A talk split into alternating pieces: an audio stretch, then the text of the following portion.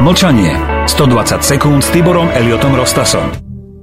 Len nedávno podpísali členovia neformálneho ekonomického fóra vyhlásenie, kde sa okrem iného píše Skutočne sme sa všetci vďaka korporátnym médiám a tzv. slniečkárom stali v úvodzovkách takými ostýchavými a v podstate zbabelými, že sa zdráhame jednoducho nazvať hlupáka hlupákom, podliaka podliakom, parazita parazitom? Asi nie. Autory textu pokračujú. Súčasná migrácia je precízne politicky a mediálne organizovaný stred s našou európskou civilizáciou.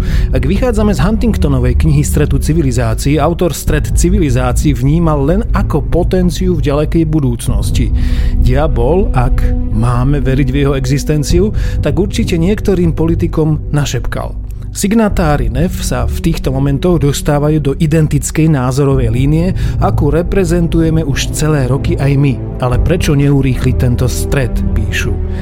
Preto dnešný odchádzajúci dolárový svet zorganizoval vojny v Afrike a na Strednom východe. Vďaka nositeľke nemeckej moci kancelárke Merklovej, ktorá sa úspešne podiela na importe imigrantov do Európskej únie, tu máme, čo máme. Pod týmto textom je podpísaných 18 signatárov, okrem iných policajný prezident generál Tibor Gašpar alebo dekan fakulty fyziky, matematiky a informatiky na Univerzite Komenského profesor Jozef Masaryk.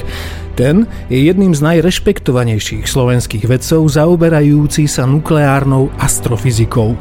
Obaja, títo verejne pôsobiaci ľudia, ergo ľudia s mocenským vplyvom a vedeckým rešpektom, sa dnes identifikujú so sumou problematík, aké veľmi precízne komunikujeme. Tibor Gašpar musel takmer okamžite po zverejnení dokumentu svoj občianský postoj vysvetľovať Andrejovi Kiskovi, ktorý si ho pozval do paláca. Policajný prezident tam obhajoval ten postoj, za aký ľudia z okolia Bratislavskej kaviarne a Jána Benčíka iných ľudí vystavujú ponižovaniu, šikane a prípadne na nich, na políciu vedenú Gašparom, podávajú trestné oznámenia v štýle nacistických blokových strážcov. Začína to byť skutočne zaujímavé aj preto, že text, pod ktorým je podpísaná jedna z najväčších kapacít vedy, teda prostredníka myslenia, označí bývalá šéfka Sorošovej nadácie otvorenej spoločnosti Iveta Radičová ako, citujem, zmes obsahových absurdít, meteže faktov a posplietaných nelogických kvázi súvislostí. Na ľudí s inými názormi, ktorých už nemožno tak ľahko ako kedysi odbiť ako stádo nevzdelaných hlupákov, bludárov a konšpirátorov zomknutých okolo svojho guru Rostasa, sa dnes vedie mediálny boj a politický tlak. Reakcia denníka N na seba dlho nenechala čakať. Píšu.